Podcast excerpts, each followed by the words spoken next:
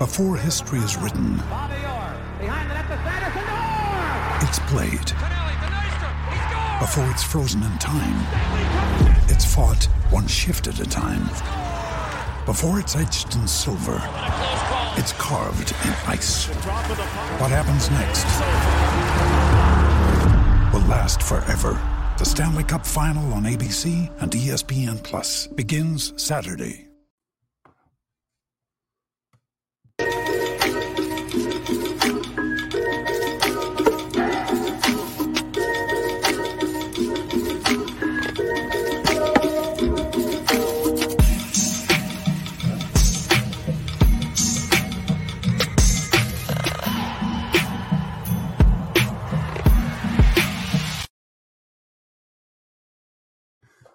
Here we go, Leafs Nation. What do you want to talk about? What's going on? Your guy is back from Florida. As you can see, I got no one riding with me tonight. Dylan's out of town. Clark is doing his thing. And of course, Pete, the Heat, is behind the scenes. So it leaves me solo dolo on the return, but that is a okay because we are proudly brought to you by our friends over at Boxing Rock Brewing Co. Go and check out their puck off Lagerdale. It's the big beer for the big game. And yes, the Toronto Maple Leafs played a game last night that we will get to. But as you can see, the subboard menu beside me has all kinds of different topics to get into. And first off, we're going to kick it off with Adam Johnson. What a horrendous thing to happen. How bad was that? It was absolutely just a freak accident you don't want to see. And unfortunately, a young man, 29 years old, lost his life because of the cut to the neck. Absolutely horrendous. Um, my thoughts, the prayers go out to the friends, the family of Adam Johnson. Obviously, teams he's played for, the Ontario Reign and a couple of others, have had nights for him. Um, you know, the Pittsburgh Penguins as well. Um, but you can never really recover from something like this. Everyone in attendance of that game is going to be thinking of this and just reliving it. And you just have to think that it's probably one of the worst things you would ever see in a hockey game. And uh, my heart just breaks and goes out to the friends and the family of Adam Johnson. It has sparked the debate, though, of neck guards, which I think that everyone should be wearing. And thankfully, in the CHL now, with the WHL coming on board in December, all those leagues, the QMJHL, the OHL, and the WHL, now have neck guards being mandatory for players, which they should be. And if you start that at the grassroots level, that breeds itself into the game and becomes something that follows players throughout their careers, which is absolutely awesome. That needs to happen. If there's any good that can come of a situation like this, hopefully it is that neck cards become something that are a piece of the everyday apparel of hockey players, no matter what league they are in the NHL, AHL, over in Europe, the junior leagues, it does not matter. Those are where they need to be. And if you start it low in the younger levels, it just becomes a regular piece of equipment. And I know they are getting better and better with cut resistant technology, whether it's for the wrists, whether it's for the torso, the ankles. Hello, Erik Karlsson, and others. But I know they are going to make them color coordinated for teams as well so they can match the jerseys and all of that good stuff. But hopefully, this just becomes a regular piece of mandate equipment that everyone wears so we don't have to see another sad incident like happened to Mr. Adam Johnson. Again, thoughts and prayers with his family. Absolutely uh, heartbreaking to see. Um, yeah, so the neck guard definitely needs to be a piece of equipment that is there for all players. Um, never easy to pivot from something like this. Uh, we didn't get to touch on it on Sunday, I do not believe, so I'm talking about it now. But we will swing over to the Ottawa Senators and talk about what has happened there today. Just an absolute gong show right now. Um, I cannot believe what is happening here with the Ottawa Senators. Pierre Dorion relieved of his duties. Michael Andlauer just letting loose. And then you have Ken Campbell saying, hey, this may be the last time you see him say anything off cuff. And a lot of these comments will be walked back. I say, nay, nay. You spend almost a billion dollars on a team. You are going to have your opinion be heard. And guess what? If Gary doesn't like it, well, that's okay, Gary. Take your little bucket and go home. I'm happy Michael Andlauer said what he said and did what he did because if you did not divulge this information to a guy who is buying a team, you did not give that information about what it was that was happening with Evgeny Dadonov, what was happening with Shane Pinto, because you wanted that price, that sticker price to be that high. You wanted to be that good of an evaluation. So when the next team comes in for expansion or, or sale for that matter, you have a high sticker price on the Ottawa Senators to show you didn't want to disclose that information because you wanted every dime. Well, guess what? If the man who just spent almost a billion dollars wants to have an opinion on what he just invested in and was not told about, I say let the man talk. And if there's a problem with that, I think that's ridiculous because you want open and transparency. You want people to be able to go and speak their minds and do what they do. This is it right here. This is a guy saying this is ridiculous. I bought this team and I was not informed of these things. And I've spoke with a few people around the Sens, and it's the same thing. They cannot believe everything that's happened. And we know that bad things, they come in threes. So you have the Pinto, you have the draft pick now being gone. Is Mr. Smith the next man to go out the door here for the Ottawa Senators? And I would say yes, probably so, because that's the way that it happens with these things. When a general manager goes, usually the coach goes because the new GM wants to bring in his own guys, and Michael Andlauer probably really wants to clean house. And this is one way of doing it. But that first round pick to me, I know it was an error by the Ottawa Senators, but it definitely shows that they were running a skeleton crew, man. Like everybody knew you can go on cap friendly and look up the fact that he had that list. So it's not like it wasn't easy knowledge. And Vegas likes to boast about their social media stuff and show things from cap friendly from time to time, post different things about stuff. So you can't tell me they couldn't do a simple internet search. You're telling me that they didn't know. You're telling me that his agent or Dadonov himself didn't say anything. I'm calling BS on that. 100% BS on that. And Vegas wants to be squeaky clean, and that's why they beat the drum for the NHL to do something to the Ottawa Senators. And I think that's absolute trash. I do. I think it's absolute trash. Nobody even remembered it. It didn't matter. But Vegas' feelings were hurt because they felt they were done wrong and they looked bad in the eyes of the NHL. Hello, Vegas. You ship guys out the door left, right, and center, anyways. You were doing it to Dadonov for crying out loud. Your mark has already been struck. We know what you are. You'll do anything to win. Kudos to you. You won the cup. You're obviously doing what you need to do the right way, in your own opinion, but you do cut bait with guys that you make deals with. That's just the way you guys are. That's the Vegas Golden Knights in a damn nutshell. And I don't care what anybody else thinks about that. That's just the way that it is. But for Vegas to sit there and cry and drag their feet about it, until something was done to Ottawa. Ridiculous. And the first round pick, hey, when the New Jersey Devils had new owners, the fine was cut in half for the Kovalchuk thing from three million to one and a half million, and they went from a first round pick to a third round pick. So why wasn't the same courtesy extended to Michael Andlauer, who was not told about this stuff? It's ridiculous to me, and I'm far from it, far from a Sens fan, sitting here in a Leafs jersey, but I also think it's a little oxymoronic that you suspend Shane Pinto for gambling 41 games when you are shoving the ad revenue down our throat from every gambling thing that you can get your hands on. And by the way, most of the pictures that are used for Shane Pinto in suspension on the helmet says bet 99. So really, I don't understand. And there's also nothing set in stone here. It's completely arbitrary where these numbers come from 41 games where'd that come from? I'd like to know. I'd like to honestly know where did you pull 41 games from? How did that happen? It's his first time offense first time being suspended. You trying to set the hammer that heavy? It could have been used as an educational vehicle to show the rest of the players hey there's things you don't do.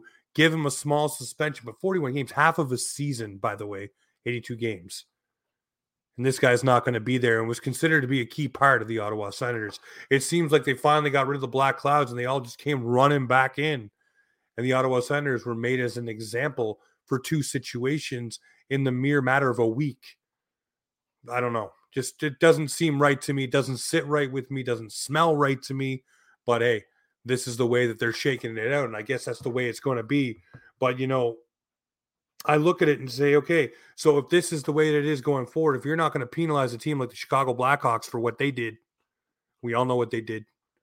We all know what they did. If you're not going to penalize them for anything, how are you going to come down with a hammer, Thor's hammer, right side of Halloween? We could say it. You bring it down like that on the Ottawa Senators with a first round pick. I just think it sets that organization back and especially pisses off a brand new owner that apparently you didn't tell. Come on. Give your head a shake. Your eyes are stuck. It's ridiculous. But we'll move on from the Ottawa Senators to the Toronto Maple Leafs, a team that got walked last night. I don't care what anyone says. They got absolutely walked. There was no energy for the Toronto Maple Leafs. There was no cohesiveness. There was no fluidity for the team. It did not look good last night at all. Not at all. They got walked by LA. It's going to happen, but they played a system that neutralized the Toronto Maple Leafs from getting through the neutral zone. They really held them up. And for me, I look at it and say that's the stuff that teams are going to employ against the Toronto Maple Leafs all season long. They're not going to let Matthews dance. They're not going to let Marner dance or Nylander go wheeling and dealing. Those things are going to be one to close check. So, what do you need to do to fix that up? You shake it the hell up. I know Auston Matthews and Mitch Marner, they love to be together. They're prime players. Yeah, I know, had to do it. Um, together but you shake it up. You put Auston Matthews on a line, maybe with William Nylander, Max Domi, or Matthew Knies, because I love, love Matthew Knies puck retrieval. Some people saying send him to the AHL for what? The guy can stick defend, play along the wall, retrieve the puck, has a shot, and can skate. He's not cement feet. He definitely belongs in this lineup, and I'd love to see him up with Auston Matthews. That would flip Mitch down to JT's line, which is perfect. Then you sling in Bertuzzi or Domi or whoever you want on that left side. Calle Jarnkrok, I love you and I pumped your tires, but you're good on that third line. That's where you need to be. Third line or maybe even the fourth. Who knows? But that to me, you shake it up a little bit and you got some guys coming on the back end that are starting to heal up. We'll talk about them in a few minutes. But shake up that lineup. Get some fluidity going. Get some juices going. Bring the energy and also spread out the offense. The Leafs need to do it. And that is one way that you can is get it done that way. Now, one thing you can get done is our friends over at the Hockey Podcast Network. We partnered up with DraftKings, and the NFL season is going strong. And DraftKings Sportsbooks is hooking up new customers with an offer that's even stronger. Bet five bucks on any game this week and score $200 instantly in bonus bets. And DraftKings isn't stopping there. All customers can take advantage of a sweetener offer every game day this October. Get in on the game day greatness. Download the DraftKings Sportsbook app now and use the code THPN. New customers can score $200 instantly in bonus bets when you bet $5 on the NFL. That's code THPN only on DraftKings Sportsbook, an official sports betting partner of the NFL. The crown is yours. Gambling problem? Call 1 800 Gambler or visit www.1800Gambler.net. In New York, call 877 8 HOPE NY or text HOPE NY 467 369. In Connecticut, help is available for your problem gambling. Call 888 789 777 or visit ccp.org. Please play responsibly on behalf of Boot Hill Casino and Resort KS licensee partner of the Golden Nugget, Lake Charles, LA, 21 plus. Age varies by jurisdiction, void in Ontario. Bonus bets expire 168 hours after issuance. See sportsbook.draftkings.com slash football. Terms for eligibility and deposit restrictions, terms and responsible gambling resources. So check out our friends over at the Hockey Podcast Network and DraftKings. Drop the code THPN and you're in to be with DraftKings. Now, I like this right here. This was brought up to me tonight, and I think it's very true, by the way. Ryan Reaves just being on the bench, he's like a cop that's parked on the side of the road. He won't catch everyone. Nope. But he'll make a lot of people slow down and think about what they're doing. And that has already happened. Hello, Tom Wilson wasn't running amok. There's a lot of guys that haven't run amok, and I've got it all brought to my attention. Did you see this hit? Did you see this? He didn't atone for this. He didn't atone for. He's not going to get every guy, but there were guys that he's gotten licks in after the fact. or he's gone up to, or he's chirped them, or he's done something. But I like the fact that there's a lot of guys not taking liberties, and the Kulikov hit and the Matthew Roy hit last night. Those things are still going to happen. It is a contact sport, folks. TJ Brodie atoned for the Roy hit. What do you want Reaves to do? Jump over the boards and goon him? You can't do that. He'll be suspended. And furthermore, the Maple Leafs will be penalized because he'll drop the mitts. He'll get the two, five, ten in a game. Then what happens? The other team's on a power play. Reaves knows when to step in and do what he needs to do and be the sheriff he needs to be. But I love the analogy of being a cop on the side of the road and just making guys think about what they're going to do. And some guys are not going to do it. Some guys are, and sometimes he won't catch them or catch up to them. Sometimes he will, and he'll pound them out, and the fight will happen. But I love that analogy. I think it's great. The other thing that's a problem for me right now is the Maple Leafs penalty kill.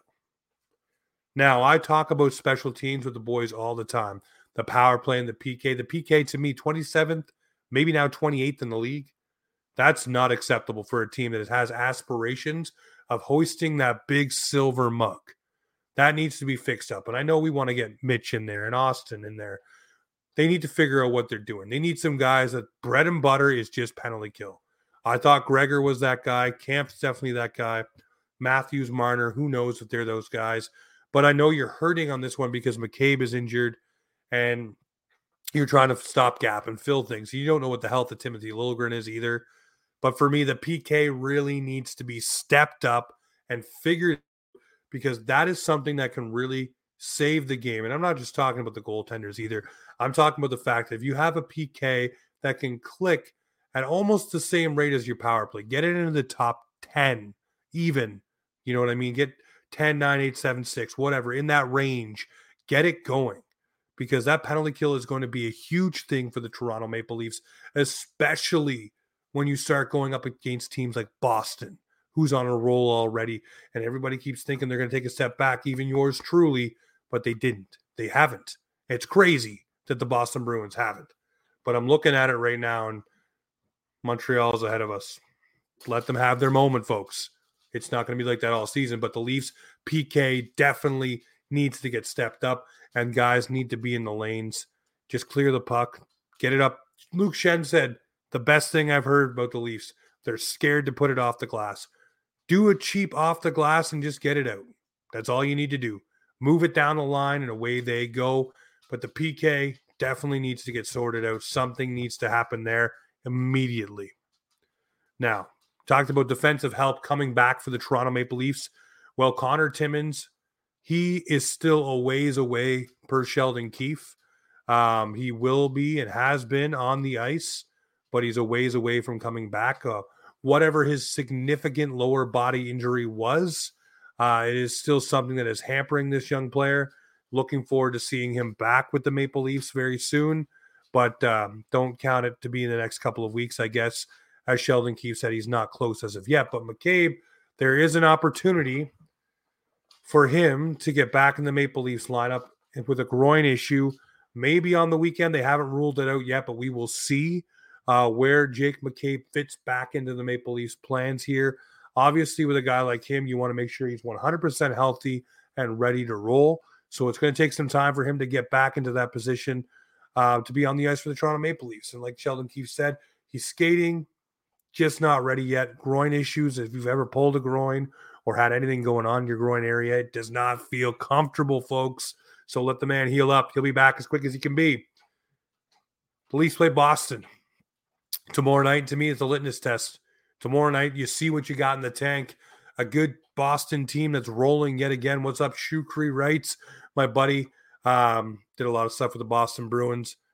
I'm looking forward to this game, though, to be honest with you. I want the Leafs to come out with some energy, some jumps, some pizzazz, some ready to get going here. But I want to see some shakeups. If things are stale, don't be afraid to mix it up.